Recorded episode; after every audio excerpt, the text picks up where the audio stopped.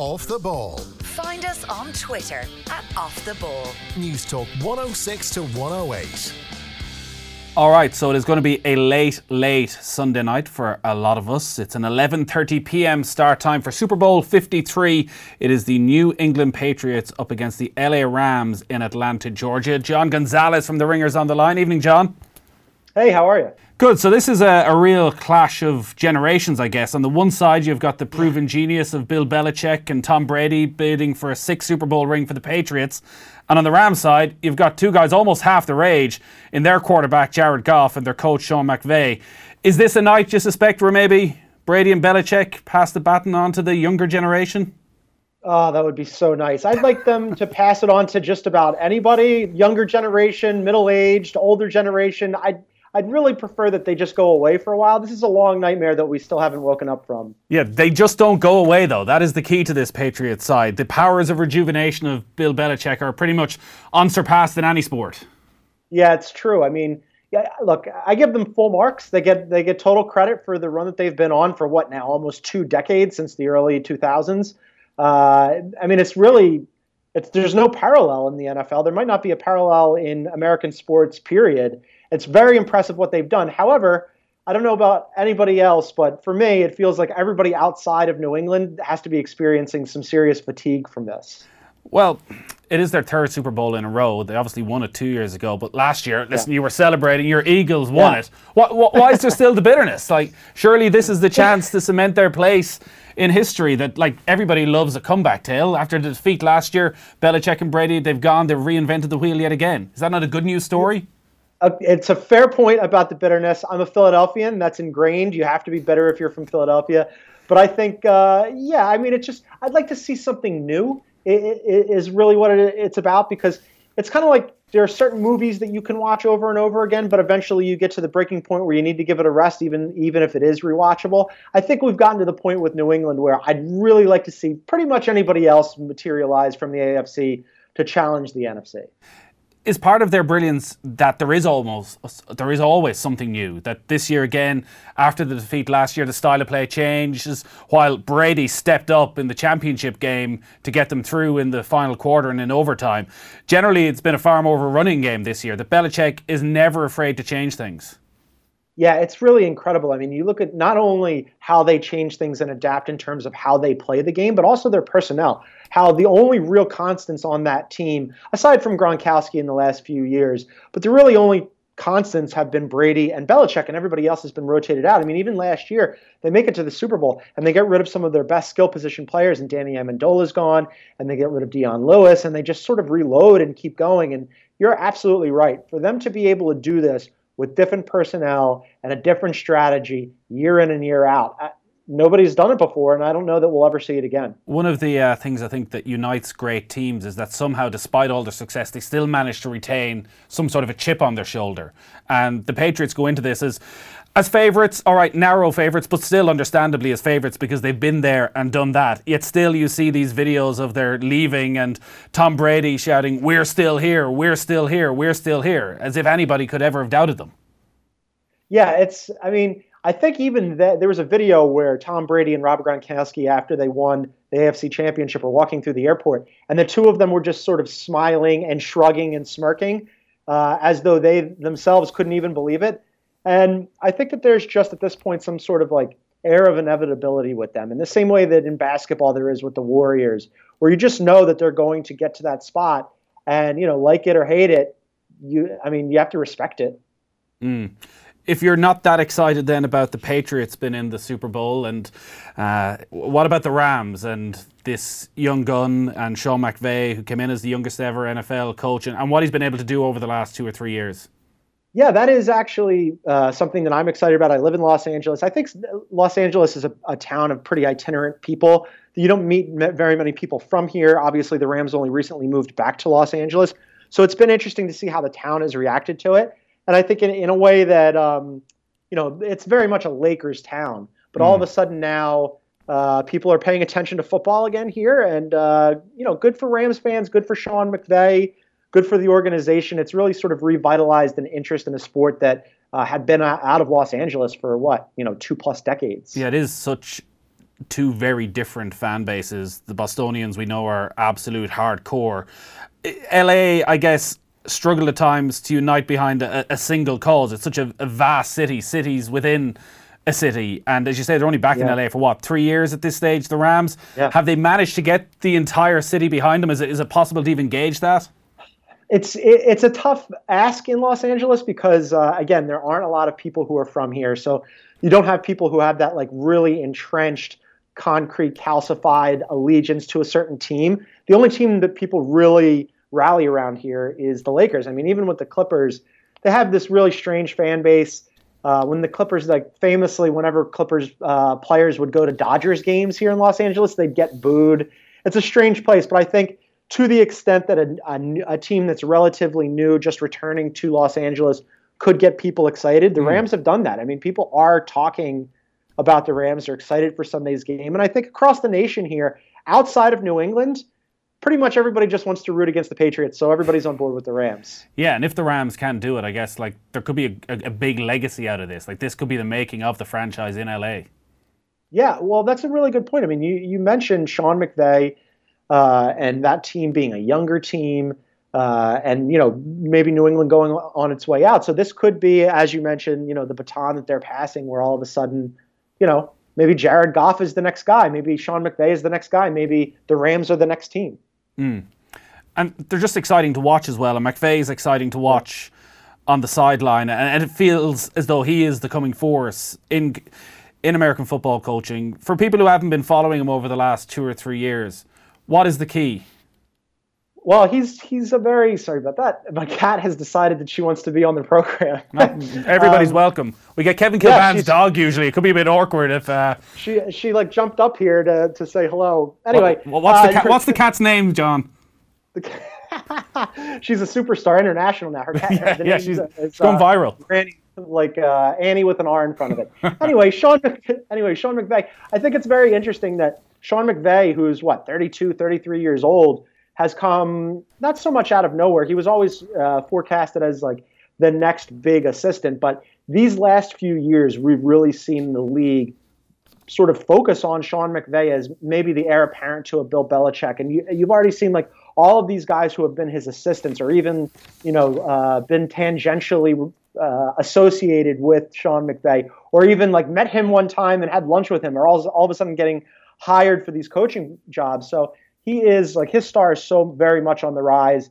Uh, that'll be that was true before the Super Bowl. It'll be even truer after the Super Bowl, and he, he's the guy that we'll be watching for the next you know decade or so. Uh, and what is that? What what is the ability? Is it his meticulous preparation? Is it his ability to react to things that are happening on the field? I think it's a combination of things. I mean, you, you see a lot of in the same way that we give Bill Belichick credit for adapting to the opposition, for changing up his tactics.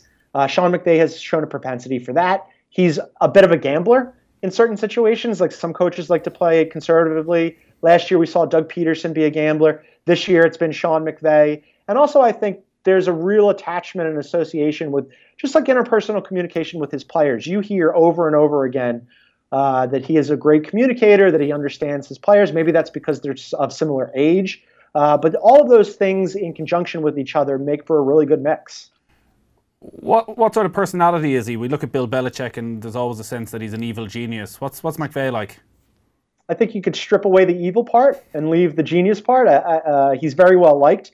He's personable. Uh, he's easy to talk to from a media standpoint. And again, uh, the fans and the players seem to gravitate towards him. I think he's almost Bill Belichick is very gruff with the media. He's very gruff in public. He doesn't really uh, like answering questions or um, you know, really talking about anything that isn't football in that day's game and, and you know, working with his players on the game plan. And, and McVay has a propensity to, you know, be much more open and candid. We have a text in from Phil in Sacramento, who's living in Tullamore in the Midlands here in Ireland, two very, very uh, different places. And this probably touches on the nub of what a lot of the conversations this week have been about ahead of the Super Bowl. Does Sean McVay need to come up with trick plays to upset the Patriots' brains trust? The Patriots always seem to be able to scheme teams to death. They did it to the Chiefs. And as good as Sean McVay is as a brilliant offensive coach, Bill Belichick's had a couple of weeks to watch everything that the Rams have done. There's a general sense that McVay's going to have to come up with something that Belichick or nobody's seen before. Yeah, I think that that's fair. I mean, that's something that happened last year in last year's Super Bowl. Not to harp on the Eagles, but the Philly special definitely caught the Patriots by surprise, caught everybody by surprise, and it was ex- expertly executed at the perfect moment. I wouldn't be surprised if Sean McVay had some trick plays in his pocket. Uh, I, that doesn't necessarily mean that he'll use them, but it's possible that he's got something up up his sleeve that we haven't seen yet, that the Patriots haven't seen yet, and as a result haven't been able to scheme for yet. But yeah, that's always been Bill, Bill Belichick's strength, being able to look at everything you've done and neutralize it, if not for an entire game, then certainly for the beginning of the game and make you uh, force you into halftime adjustments. Belichick has consistently changed systems throughout his career, and I'm just wondering eh, when it gets to a Super Bowl, what he tends to do, because everybody will look at Brady and he knows, and it's been proven again in the championship game, he can rely on Brady in the big moments. Do you expect he sticks with that running game that by and large has got them here, or do you see? Do you expect to see Brady throwing the ball a little bit more? Yeah, that's a great question. I mean, I think towards the end of the season, they were running the ball better and more effectively and more often. One, because Sony Michel started running the ball better, but two, because I think it's a pretty natural uh, inclination for the Patriots to try to save Brady towards the end of the regular season so that he can be fresher uh, and not, you know, injury prone in the playoffs. So now all of a sudden we're in a situation where the Rams' run defense is really good. Um, their defense in general is really good. Maybe this is a situation where Tom Brady might have to put the Patriots on their back one more time because, in the same way that Bill Belichick can scheme for what you're doing, the Rams, I believe, will be pretty good at scheming for what the Patriots are doing. So there might be sort of a chess match between those two coaches that might involve Tom Brady having to throw more than maybe he's comfortable with. Before I get your predictions, there's a couple of other uh, things I want to talk about. The the halftime show sure. we were uh, googling earlier on to find out what the worst ever halftime shows were in the Super Bowl because we're expecting that we will have a live contender come Sunday night. Yes, yes. Uh, Maroon nobody... Five. Dear God. Yeah, they're in Atlanta, and this this I think speaks to the problems that the NFL has had uh, culturally here in America. There were a number of very talented black artists that passed on the NFL uh, for the Super Bowl halftime show because of all the the cultural, societal, and social issues that the NFL uh, and America has had.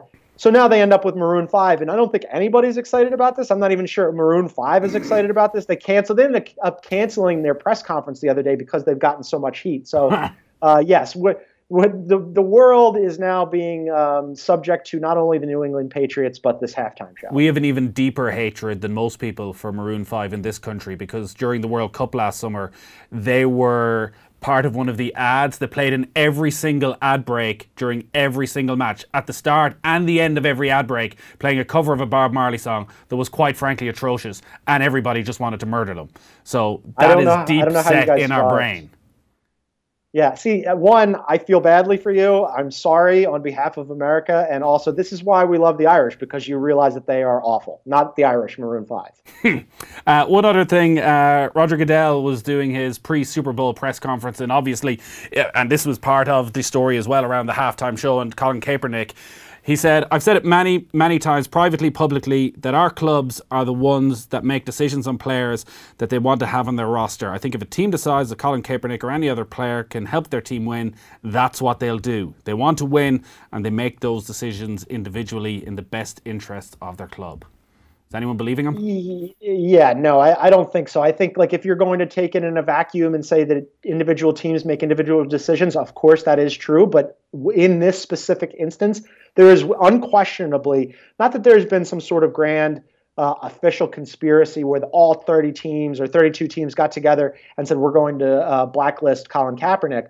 But I think individually, that's the way that it's worked out because we've seen what would happen. There's been such a huge pushback from the right here in America against Colin Kaepernick. And a lot of these owners are, you know, if not officially part of uh, right wing politics, you know, financially and functionally part of it. And so they're worried about what kind of pushback would they get? Is it worth for them, um, you know, the PR firestorm that would ensue? And so as a result, Colin Kaepernick, who is clearly better than a lot of the backups in the NFL, regardless of whether or not you think he could be a starter, he could easily be a backup in the NFL.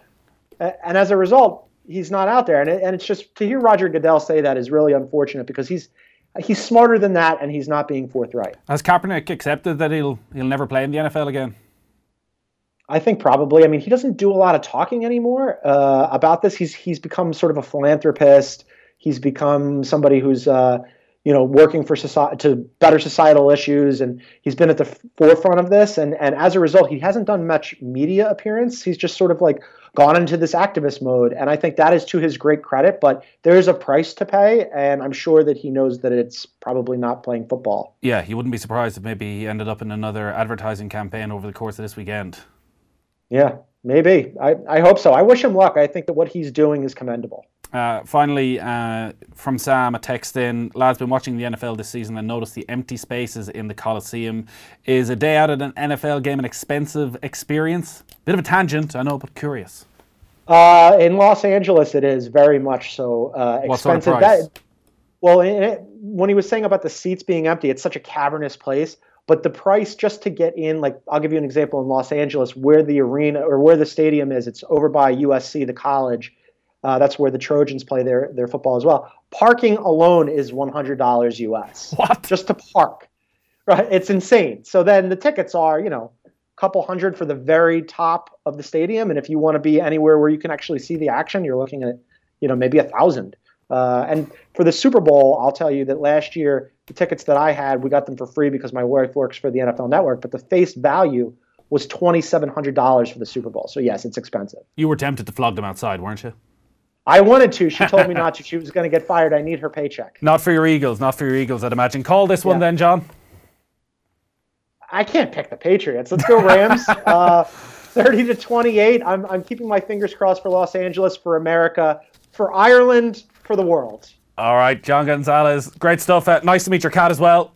Enjoy Yeah, the game. Goodbye. Hopefully, Thanks we'll talk to you us. afterwards. Uh, John Gonzalez there looking ahead to Super Bowl 53. It is the Patriots against the Rams. It's late Sunday night, but it's always worth staying up for. I usually stay up and then decide after half time whether to give the second half a go. I think a lot of people are going to see Maroon 5 and decide, screw this, I'm going to bed. Uh, so we shall see. We'll be chatting about that again on Monday. Uh, so the football show's up next. Kev is in studio. Luke Edwards on the line as well. We'll bring you up to date with any of the transfers that are happening on deadline day. And we're going to chat about Newcastle's season as well and where they go from here after their win over Manchester City. Off the ball. Find us on Twitter at Off the Ball. Newstalk 106 to 108.